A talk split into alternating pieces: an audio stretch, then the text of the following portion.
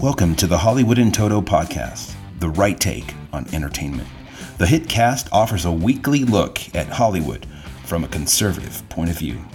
Sick of media bias infecting Hollywood headlines? Tired of stars insulting your views? Hit has your back. Now, here's your host, Christian Toto. Welcome to episode 84 of the Hollywood and Toto podcast, The Right Take on Entertainment. This week we're speaking with comedian Andrew Heaton. I've been following his work for some time now, and he's as funny as he is brilliant.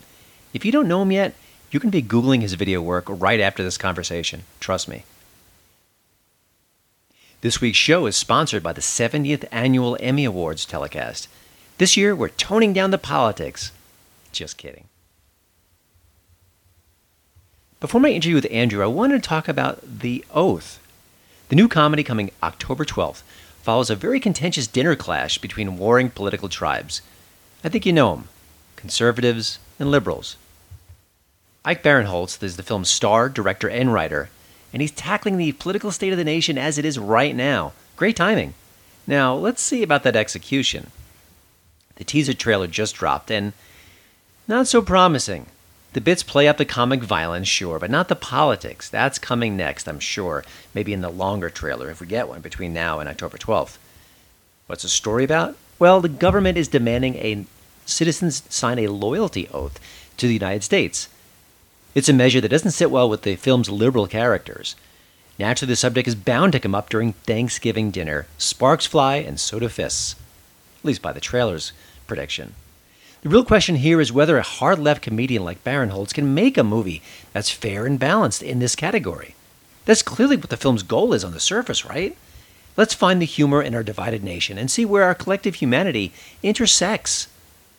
Or, which is another anti Trump, anti GOP project from Hollywood aimed at making blue state America feel better after the 2016 presidential election. Yes, they're still licking their wounds.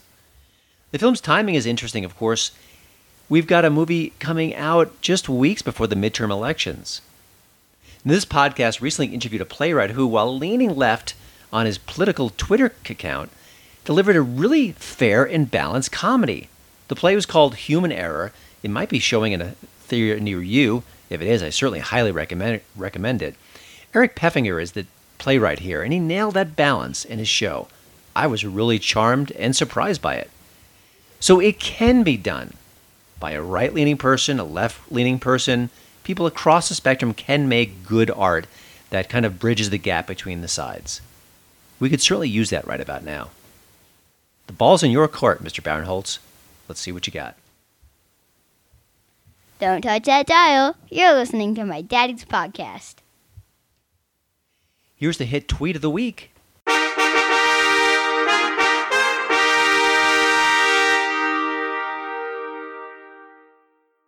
Ron Perlman's back, and boy, do we miss him. You know, a while back he was threatening to stop tweeting about politics and other topics, but he returned with a vengeance. Here he's responding to Senator John McCain's claim that Senator Rand Paul, his colleague, is working on Putin's behalf. Here we go. We have elected officials brazenly in the light of day committing treason. That is a hanging offense. In God's name, is there no one in our government saying, this cannot stand? Now, the story in question is actually from 2017. So it's not exactly a current event situation. Ron, I think it's time for some deep cleansing breaths. The Medicare annual election period deadline is coming soon. I'm Meredith Vieira, here with examples of people who found the key to the right coverage at myhealthpolicy.com. Meet Larry. He likes doing things online. I took my time and found the best Medicare Advantage plan for me at myhealthpolicy.com. Next is Mary. When she wanted answers, she picked up the phone. I wanted a local perspective on plan, so I called myhealthpolicy.com. And finally, Michael.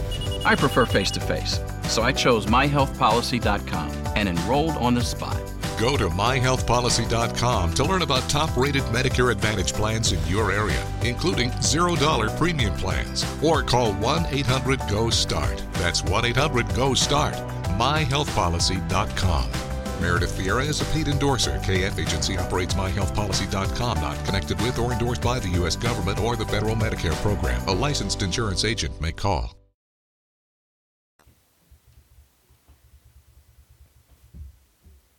My hit tip of the week is Crazy Rich Asians. Now, I usually don't recommend spanking new movies on this podcast, but I'm going to make an exception here. You know, deep down, I am a horror movie fan. Love horror movies. If I'm got some free time, I'm watching a zombie movie. But I've also got soft spot for the rom coms. Well, at least the good ones, because we haven't seen a good one in quite some time. I think The Big Sick qualifies. It was a very fine quality movie certainly fell into the rom com range, but it was an independent film. It wasn't a mainstream release. It did really well, but generally speaking, Hollywood is veering away from the rom coms. They just don't think they can make them anymore. This one's an exception on multiple fronts. It's also getting a ton of press because of the casting. This is an exclusively Asian cast. How often do we see that? You know, I think it's a good thing. I think diversity is wonderful. We see more faces, more cultures, more ideas on the big screen.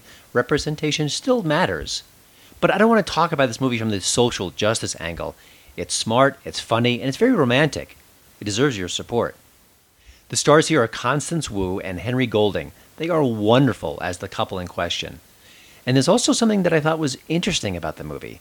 There's a quiet but very consistent cheering on for Western values. It's embedded in the story. You really can't miss it. And I'm surprised to see it in such technicolor on the big screen. Crazy Rich Asians is formulaic and predictable, and God bless it for both of those. That's exactly how a good rom com should be.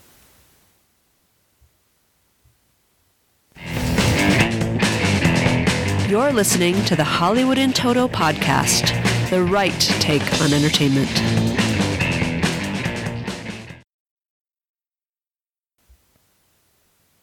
And now let's get to this week's Hitcast interview. I've been following Andrew Heaton's comedy career ever since I discovered his Econ Pop video series.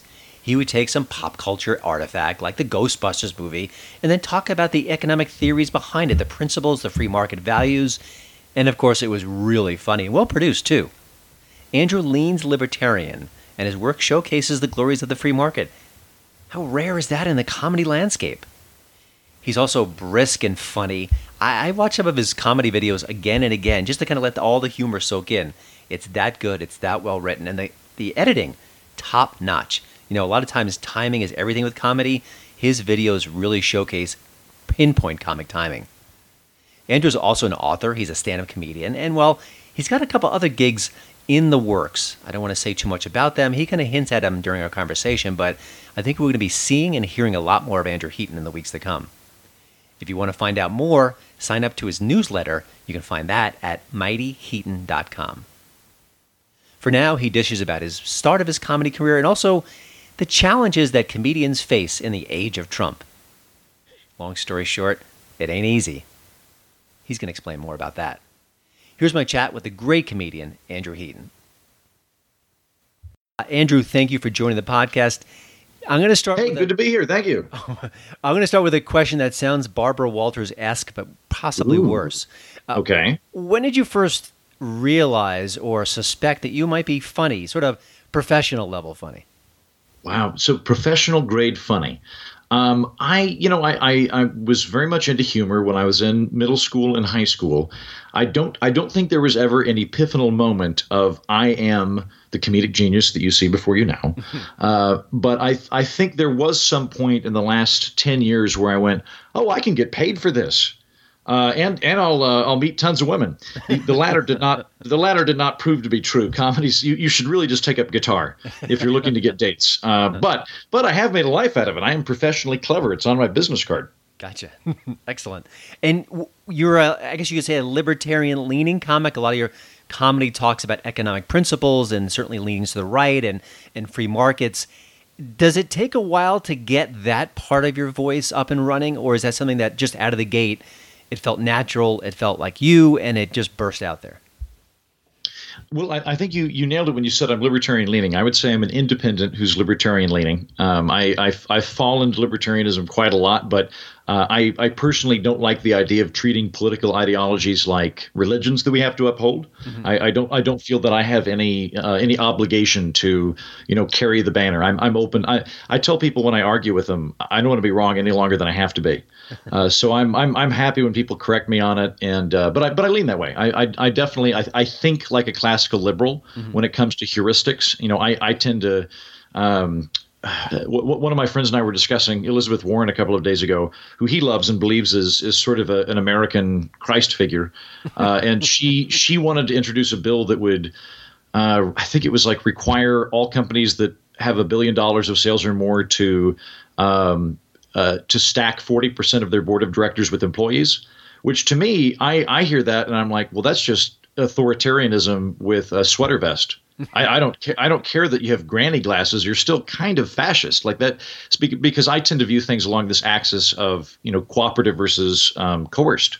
Um, I, that's how I tend to see it, which is very libertarian. I mean, that, that is a, a very classical liberal mindset. In terms of um, you know working working the voice um, that, that you brought up, that that's happened naturally, and and I hope is still an ongoing process. Uh, it you know I, I I was very political when I was in gosh uh, high, high school all the way up um, through present day. I, I, paged at the state capitol when I was in high school. Uh, in in you know college, I was very active politically. After college, I worked for Congress, uh, and then I wound up uh, as a writer on Fox Business and uh, and and um, in, in between that was reading books and and uh, at some point struck onto economics, which is fantastic and, and very counterintuitive. Um, so so that's come to me. Mm-hmm. I think from from a comedy perspective, uh, I try. I I don't think it's a good idea to put ideology before humor, uh, and I think that this is something that. Um, sometimes it's unavoidable. Uh, like there, there are a couple of think tanks that are uh, talking to me about making some content for them. Um, and it's their specific goal is we want to get this particular idea out and we want it to be funny. And, and in that instance, you know, that's that that is the that's the format. But when you're doing comedy in general, I think it works best when you're just setting out to be funny and you happen to have a particular political orientation. That's why The Daily Show has done so remarkably well, uh, because The Daily Show did not sit down with a bunch of, uh, you know, a bunch of progressive liberals and scheme about how to trick America into being Democrats. They got a bunch of comedians together who were very, very funny, and they made a show, and they happened to be liberal. And I, I think that's the best way to go about things. Mm-hmm. You mentioned before about arguing, and you may have been playful or may have been more serious. You're, you're, the comedy world certainly leans to the left, and we've seen that more aggressively in recent years yeah. Do you, do you kind of mix it up either playfully or maybe less playfully with some of your comedy peers? I mean, does that does a subject come up? They know maybe where you stand. They maybe know some of your material. They may beg to differ. Does uh, are there sort of sharp elbows thrown in that process? You know, I um, there, there's a mix, but I'll say overall. Uh, that I have been greatly impressed with the comedy community across the board. Um, the now I, I, just moved to Austin, Texas, uh, because I want to live in a city where direct eye contact is not a prelude to murder. Uh, but uh, I had been living in New York City for five years, and then I was in D.C. for two years before that. So I, I was on the East Coast, and in the New York comedy scene, um, we, we can we can kind of broadly break it down into stand-up comedians and improv comedians. Um, improv comedians are all of the theater kids from high school that grew up to become adults. Uh, stand-up comedians are the funny guys that were like cracking jokes during class and then smoking by themselves outside later. They're kind of loners. uh, st- stand-up comedians, um, I, would say most of them would say that they are liberal or they're Democrat, but uh, they also tend to be very ardent free speech proponents, both culturally and legally.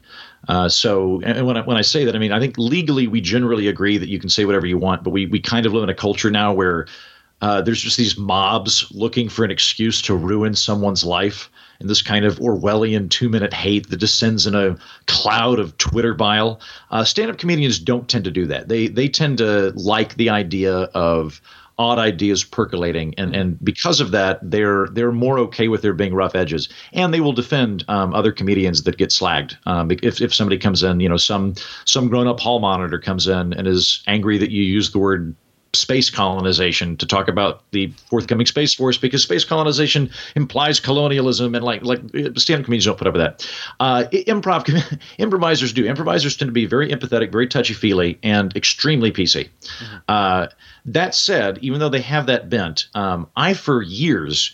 Uh, was kind of worried that I had a target on my back, um, given that I, I lean libertarian. And for a, a, significant portion of while I was in New York, I was a, a writer on Fox Business. Um, and uh, at one point, um, I think I was taking a class at UCB, and I just I just didn't mention what I did for a living. And whenever I left, they would speculate what I did because they'd say like, "Well, he's he's too flamboyantly dressed to be a banker. Maybe he's a gay banker. Uh, you know, maybe, like like maybe he works on Wall Street. But he, and and I you know I told him I work for Fox, but I you know I'm a good guy. I like I you know I like gay people and everything. And they were like, yeah, we know. Like we know you're a good guy. Don't worry about that. Uh, and and that's largely been my experience. Um, and and uh, I would say now uh, I don't argue nearly as much as I used to because I just don't enjoy it. Uh, I've I've got a book that I'm working on. It's going to come out in the next couple of years. That's a, a, about. It's either going to be called "How We Don't Think: Why Everyone You Disagree with Sounds Like an Evil Lunatic," or uh, it will be entitled uh, "How to Be a Moderate in America Without Being Killed by a Pitchfork Wielding Mob." Uh, one of those two things, but it's kind of a how-to book of if if you're one of the people, and I think there's a lot who are prone to taking deep breaths and looking at both sides and, and you you just you're not really keen to form this uh, you know monolithic two party group of eternal cosmic evil versus good um, it, it, it's tough for us right now. So I, I I don't mind engaging people, but I don't I don't really want to get into an argument with someone unless I think that we're going to come out of it more intelligent Mm-hmm. Uh, or or the other person's open to me doing so. Um, and, and there are a lot of people like that. Like my friend that I, that I was talking to about Elizabeth Warren, he's an incredibly intelligent guy. And I and I, when we concluded our conversation, I told him I, I think I gained six IQ points talking to you. Uh, and there, there are definitely people like that. I've got a friend that writes for John Oliver. We meet, you know, a couple times a year, and he, you know, I, I lean classical liberal, he leans neoliberal, so there's a lot of overlap, but we have, we have good conversations. But I'll say, like, if I walk into a bar or a comedy club here in Austin, and uh, someone is you know going on a tirade about how corporations are evil and we should just you know murder anyone that takes more than two hundred thousand dollars and you know socialism's never actually been implemented. We we need to give it the old college try now that we've got that that kind of person. I like I'm just like I don't. I'm not sure I can reach you. Uh, uh, Don Juan um, when he would Don Juan didn't claim that he could seduce anybody. He claimed he could go into a room and immediately identify who he is capable of seducing. Mm-hmm. Uh, and I'm kind of getting that way with politics, where I can pretty quickly ascertain whether or not people that I'm talking to are open to having a conversation and actually exchanging ideas, or whether they just want to basically say. Um, my team's the good team, the other team's the bad team. And most people just want to do that, and yeah. they, and I'm, I'm, I find that conversation tediously boring and asinine, uh, and I'm, I'm getting much better at avoiding it. I remember years ago I was in D.C. and I was arguing with some people, and the woman I was arguing with about the Iraq War said that Bush started the war because he had nothing better to do. And I remember we had like this huge just so, blowout. so it was boredom. exactly. It was like like if, if he'd had a slinky or if, if he'd had better like Facebook had been, been around at the time, we wouldn't have invaded Iraq you know, Snapchat could have saved a lot of lives. Uh, but at the time, I, I jumped in with both feet. And today, I'd be, I would do what you advise and just roll my eyes and move on to the next subject. But uh, you know, one of the things that you, and I'll say that there, there are a couple of very easy coping mechanisms that you can do, or I shouldn't say coping mechanisms. There there are um, just sort of ways you can frame that. Where if if you're getting like like I, I got into a conversation, I'm picking on people on the left, but w- one of my friends is a Ivy League educated Trump supporter who lives in Los Angeles and is very much a Phyllis Schlafly type um, social conservative. Uh, and uh, we got into conversation about legalizing marijuana. I don't smoke pot, but I think you and your listeners should. Uh, I think just in general it tends to make everybody a little bit more chill, and I definitely think it should be legal. And she thinks it should be illegal, and staunchly so, and supports Jeff Sessions and you know locking people up and and you know bombing plantations or whatever. Uh, and and after after we kind of sparred for a while, I went, "What evidence would you need to come around to my position? Like what what can I show you that would would would falsify your position. Mm-hmm. And she went, um, "There's nothing you could show me." Nope. And I went, "Okay, well that's it then. Like Check. we don't really really need. To, I I feel like I've got your view, and I you've you've communicated. We're no longer actually exchanging ideas. We're just kind of shouting at each other and like, well, okay, let's just talk about Star Trek. Yeah, let's ask for the check and move on from there. Uh, one of the things that I've seen your work do over and again is take very intellectual issues, economic principles, you know, stuff you don't get in the mainstream media as far as talking points and then make it absurdly silly. I, I'm I'm going to assume that that there's a method to your madness, and you want to break these things down for the layman. But maybe I want to maybe drill a little deeper and, and get your specific thoughts on on that part of your comedy. Sure, uh, and thank you. I'm very flattered by that because uh, that that implies that I, I, grasp the economic policies that I'm talking about, uh, and I'm just I'm, an assumption I'm, on my part. Yeah, I'm thrilled. Uh, yes, I know that's absolutely true. I mean, uh, I mean, kind of my personal credo um, in terms of the comedy that I've now been doing for a decade is make people laugh, make people think. Um, I, I, I, I would primarily like to entertain, but it's very good if I can include some kind of substantial element to that, be that philosophical or educational. And uh, uh, one of the things that I have attempted to get uh, proficient at as a writer is to take complex ideas and figure out a way to succinctly communicate them to people. Um, that's something that I had to do on a regular basis when I was working at Fox Business because I was writing the teleprompter for Kennedy. Uh, and if something, you know, if something came in about, I don't know, aerial drone laws, you know, in, in Northeast United States, you know, you, you had to figure out a way to do that succinctly. You couldn't just copy and paste a Wikipedia article. Mm-hmm. Uh, I, I also think that it um, hu- humor is fantastic in that uh, it, it, does two things. One, um, people don't tend to understand and particularly don't tend to memorize things in an encyclopedic form. We don't we don't think like Wikipedia articles. We we think mythologically. That's one of the reasons that cultures have myths is to transmit knowledge because it's a lot easier to remember a story. Um, so if I do um, if, if we're talking about minimum wage and I, I bring in robots and, and have you know a sequence where I am killed by an android, uh, that that is easier to to kind of get sticky with the human consciousness than if I were just you know rambling off numbers and that kind of thing. Mm-hmm. The other thing I'll say, uh, and I'm this I'm borrowing a page from a very talented comedian named Chris Bliss when I say this, uh, but uh, humor is a, a fantastic learning tool in that uh, it temporarily drops a lot of the defenses that all of us have. So when, when we get into these aforementioned arguments neurologically, uh, if if we're we're now fighting about uh, I I don't know um, uh, whether or not we should privatize Social Security. And I'm gung ho because I, I don't want Dick Cheney or, or Trump to control my retirement plan. I'd rather handle that myself. Uh, and the other person, you know, wants to um, uh, do, do whatever Denmark's doing. Uh, is, is we as we start to argue, we we are going to. Um, without knowing it, we're going to produce adrenaline. And the second that you produce adrenaline, you're you are now far less receptive to any idea. Uh, conversely, if I am telling a joke and I make you laugh, you get a spurt of um, maybe epinephrine, but you get dopamine. In other words, you get happy chemicals. And I, I have seen this time and time again, and I love it. When I uh, I, I, do a lot of um, I do a lot of stand up, and I either do observational stand up or I do uh, political comedy, and I, I, tend to get paid better for political comedy. And I make fun of everybody. I make fun of the libertarians and the, and the Democrats and the uh, and the Republicans. But one of the lines that I have is I say. Um, I really like how open minded liberals are about things they already agree with. Mm-hmm. And it tends to get a really good laugh, including from the Democrats in the room, um, who who because it's a joke, they'll walk with me for the you know 20, 20 seconds that it took to, to say that.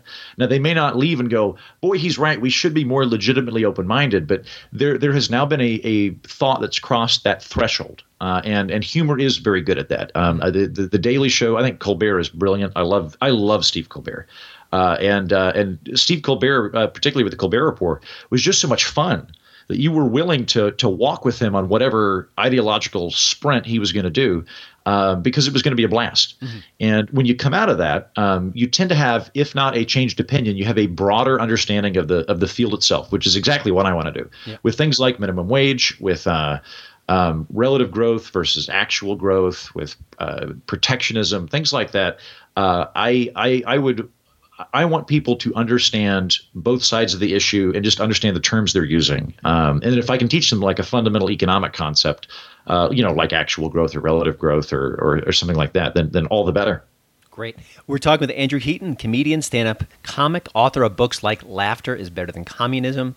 One thing I want to ask you about is the Trump factor. And at this point, is there any way to actually approach Trump as a comic concept without going into the orange skin and the crazy hair and, and the, the Twitter comments? I, I feel like you know, after the after Bill Clinton's escapades, I feel like all the Clinton is Randy stuff was really tired, and then even the yeah. George Bush is dumb shtick that got yeah. old fast. I think everything about Trump to me comedically seems almost moldy at this point. Like I've heard it all. What's your take yeah. on Trump humor? Is there a way to kind of make it fresh and exciting, or is it just we're going to do this for the next two to six years? I, I, think you've hit the nail on the head. Uh, it's it's been a it's been a mixed bag for those of us in the in the political satire community. I was like recently, Patrick Stewart uh, said he's going to reprise the role of uh, Jean Luc Picard, And uh, and if you if you read the statement, um, it was something like, these troubled times when we are so polarized, I believe it's important to have a leadership figure that can rally people." And I was like, "Oh, wait a minute. So like if the Trump campaign in 2016 had said, "Hey, if you elect us, Captain Picard comes back," I would have been like, "Ooh, I, that's tough." I, am planning to vote for Gary Johnson, but Gary Johnson's not going to bring back any Star Trek characters. Uh, so there's been a little good, but I would say for the most part, I think your your analysis is spot on. Um, Trump is not good for political satire in a variety of ways. I mean, just just from a um, from a, a fairly clinical level, one of the tools you want to use in in comedy is that of heightening. Um, and it's very difficult to heighten something that is a walking onion headline. if if you know if Trump begins the day at five o'clock in the morning by saying. Uh, uh, I don't know what the color chartreuse is, but I hate it, and we should ban the color chartreuse. And if, if Rosie O'Donnell wears it, I will hang her from a tree. Like you, you read that and you're like, I don't know. We're we're starting off so far here um, that it's that it's crazy. Uh, and then the other thing too is I, I do think it, it invites a certain level of uh, uh, gosh laziness from a lot of other otherwise very talented comedy writers um, that would would be putting their faculties to better things. Uh, I'm tired of them. I, I don't like dealing with it. Uh, so so in in the projects that I'm working on right now, he has a pretty limited role.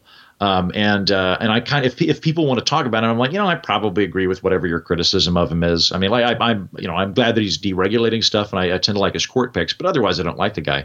Uh, but I, I think the trick is to to try and get more creative. Um, and uh, to to look at other things, uh, like one of the one of the projects that I'm working on is it's going to be a, a online web series. It's going to be a comedy show. So people, if they if they watch mostly weekly, they're going to love this.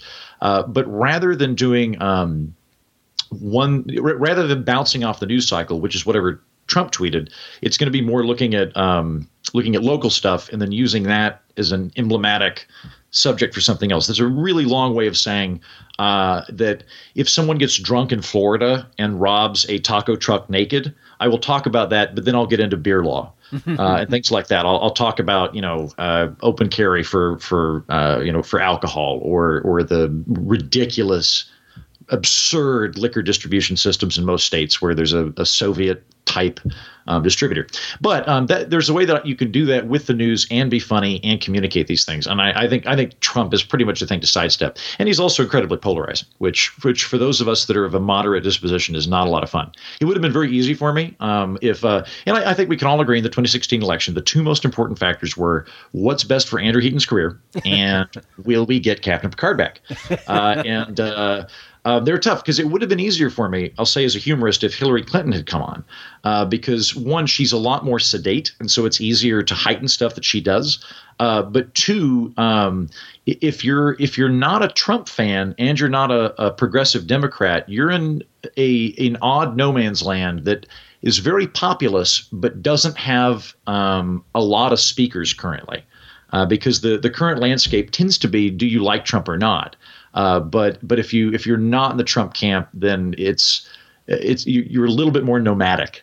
Uh, whereas if Hillary had done it, I mean, like my, myself, everyone at Reason was getting their their you know their file folders out from the '90s of everything they'd written about Hillary Clinton. I mean, we were just going to go on autopilot for a year and a half, and just you know go to Bermuda and repost things, uh, and uh, and instead we got Trump. So yeah, he he's definitely a, a I would say a difficulty um, for the comedy scene. I don't think helping it, but again, hopefully Captain Picard will be the, the good thing that comes out that comes out of this experience. That's right. Uh, one last question. I think what we're seeing in comedy, and I you've alluded to some names that I think I'm more critical than you are, but you're deeply invested and are a humorist by trade. So I think your opinion often trumps mine.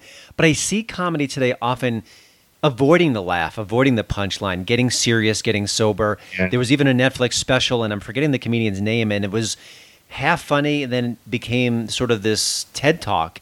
And people were rallying around and saying maybe this isn't the time for humor. Things are so sober uh. and serious. Uh, had, had, I, I, have to think that makes your head spin, but maybe yes. you, can, you can you can elaborate better on the head spinning because I'm being uh, less articulate. You know, there, there was a there was a, a young lady that um, I saw do stand up. I was doing a show, and she was she was also doing stand up, and she billed herself as a as a political satirist. Um, and at one point, she said, uh, "You know, I do political comedy because it's easier to get clapping than it is to get laughter, which is a great joke. Like I like I I'm I'm quite impressed with her. It's it's a very salient observation. It's it's so much easier to get um to get applause than it is to get laughter. Laughter you've got to work for. You've you've got to figure out a punchline. Um, you might have to find weird angles. Applause, you just say what what your team thinks uh, and and you know, like, like two years ago, I like this is two year 2016. I'm in New York, and you know, in, in some dank comedy basement, and some guy goes, you know, I know it's not popular to say this, but I think George W. Bush was a bad president. I'm like, wow, well done. What a what a what a brave man you are. you know, in 20 in 2016 to criticize George W. Bush in Manhattan. Uh, Did security rush to his side to make sure he wasn't injured or wounded? Yeah, exactly. It's yeah. Uh, so it, it's um uh, I think there's a lot of that. I, I don't think that comedy. I, I think if you want to put in a substantive point in comedy, that's fine. And and depending on the format you're doing, uh, like like John Oliver is a a comedy show that it has an educational component to it, uh, and that's part of it. And that that's fine. It would it would be odd if he if he did shows that were only jokes that were like uh, you know Jimmy Fallon openers that were just kind of fluff, right? Uh, but at the same time, I I think it's always tempting to go for applause because you get immediate affirmation and you tap into um, this Pleistocene tribal instinct that I, I, see causing nothing but trouble. Um, so I, I, think the, the humor is, is equally important, and if anything else, it, it can allow us to temporarily put aside our weapons and and be on the same team for a moment, which is which is great. Uh, I'll I'll also add, while I am not a Trump fan, and there are many things that I'm worried about in our current society about the polarization occurring, about you know traditional institutions being chipped away, about you know the the kind of mammoth hatred that's swelling. There are things that I'm worried about. We're still living in a pretty cool era. Uh, you know, like St- Steven Pinker, um, you know, talks about the stuff about how there's, you know, like li- global literacy is like 90% right now. That's crazy. Like that's like, you know, for, for most of human history, everyone lived in abject poverty uh, and was beaten to death with a rock by some thug and and now like it's we're there's there's problems, but we're doing well. And I, I think the the cultural component of anti-Trumpism is is oftentimes seriously overreacting. Mm-hmm. Uh, here, uh, I'm um whole whole nother kettle, but I'm I'm really getting into Buddhism, and I'll I'll probably convert here in the next couple of months. And I was at a Zendo in Austin, and after meditation, we are just kind of chatting, and this one guy went, you know, I know we're supposed to um, we're supposed to you know try and communicate goodwill towards everyone in the universe, including people that irk us. But I just I, I just think that Stephen uh, Stephen Miller is such a vile human being, and he's causing he's causing so much evil. And I just I you know I can't sleep at night knowing that these terrible things are happening with immigration. It's, it's and I and I didn't say anything because I'm new but I was like, where were you the last eight years? Like, did you did you think that immigration was was significantly different? Like, I'm, I'm not going to say that it was uh, the same. But like you know, President Obama was deporting a lot of people, but the but there was this sort of um, yeah, I, I, think there's an overblown kind of tribal reaction to it. Um, if, if you read uh, Jonah Goldberg's latest book, Suicide of the West, I think he hits the nail on the head that uh, it's it, we're, we're almost repeating this sort of 17th century English attitude of my God, there's a Protestant on the on the throne. That can't be right. We're a Catholic nation. Uh, you know, when a Catholic comes in, and it's like, oh, my, my entire universe no longer makes sense. The, the king has to be Protestant.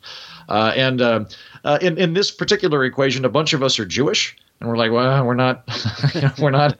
Just don't, you know, just don't kill us and let us do stuff. Like, just let us have free markets and, and you know free speech, and we're okay. Um, so I, I, I, I, to, to return to your earlier point, um, I, I do not think comedy should be, you know, stalled. The, the only, the only thing that I would, um, that I that I would say is is probably a healthy response to the current environment that I'm seeing in comedy is that uh, if if we were to jump in the wayback machine to let's say 40 years ago, um, the, American culture itself, um, absent the '60s, was was a pretty safe space. Uh, if you were watching TV, if you were if you were going to a, a, play, that was not apt to be super political, and you weren't apt to be confronted by things that you found challenging. And stand-up comedy was. You went to stand-up comedy to be challenged by George Carlin and by Richard Pryor uh, and and all these guys. Uh, and now we're kind of inverting that to where the the day-to-day culture that you and I are walking through is a kind of um, intellectually armed place to be that involves a lot of a lot of confrontation and a lot of uh, difficult things. And so I, I think stand up might um, begin to become the safe place to go. That we we will we will like Jim Gaffigan for telling us jokes about hot dogs, and that's fine. I, I think that's absolutely fine. But I, I, think the problem would be to try and make comedy yet another extension of the war, you know, between good and evil, and we're going to weaponize it. And I, I, I think that would be a bad call. Yes, I think you're predicting a Gallagher comeback, so I'm very excited about that. That's right. We first Captain Picard, and we'll conclude it with Gallagher, and that will be why we build a Trump monument. Next time I talk to you, you can be wearing a red hat for those two reasons. Yeah, exactly. All right. Well, thank you, Andrew, for joining the Hitcast. Go to mightyheaton.com and sign up for Andrew's newsletter. That's where you're going to find out about all his different pod- projects. There's lots of stuff in the hopper. It's coming soon, and he will keep you abreast of it. He's also uh, a great stand comedian, and the fact that you are not hosting a late night ch- uh, talk show across the nation is a crime against humanity, but hopefully one day it'll be fixed. And uh, love your stuff and keep up the good work. Thank you very much. Pleasure to talk to you. Well, thanks again for listening. Don't forget to check out HollywoodinToto.com for both the show notes and, of course, the latest entertainment news. Please follow me at Twitter at Hollywood and we'd love it if you leave a podcast review over at iTunes. See you next week.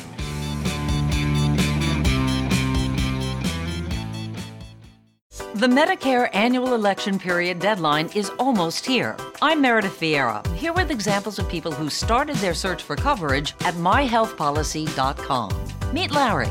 He likes doing things online, so he started At myhealthpolicy.com, I took my time and found the coverage I was looking for.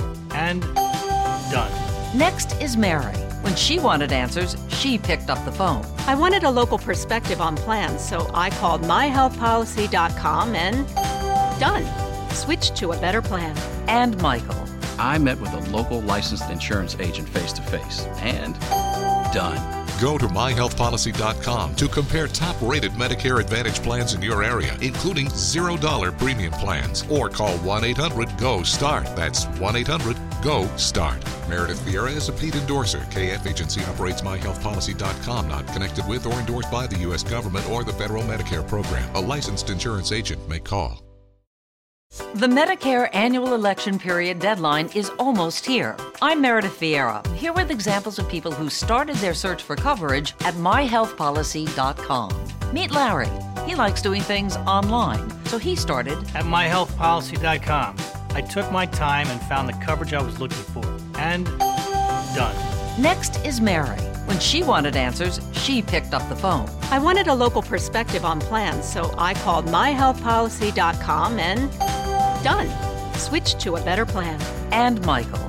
I met with a local licensed insurance agent face to face and done. Go to myhealthpolicy.com to compare top rated Medicare Advantage plans in your area, including $0 premium plans, or call 1 800 GO START. That's 1 800 GO START. Meredith Vieira is a paid endorser. KF Agency operates myhealthpolicy.com, not connected with or endorsed by the U.S. government or the federal Medicare program. A licensed insurance agent may call.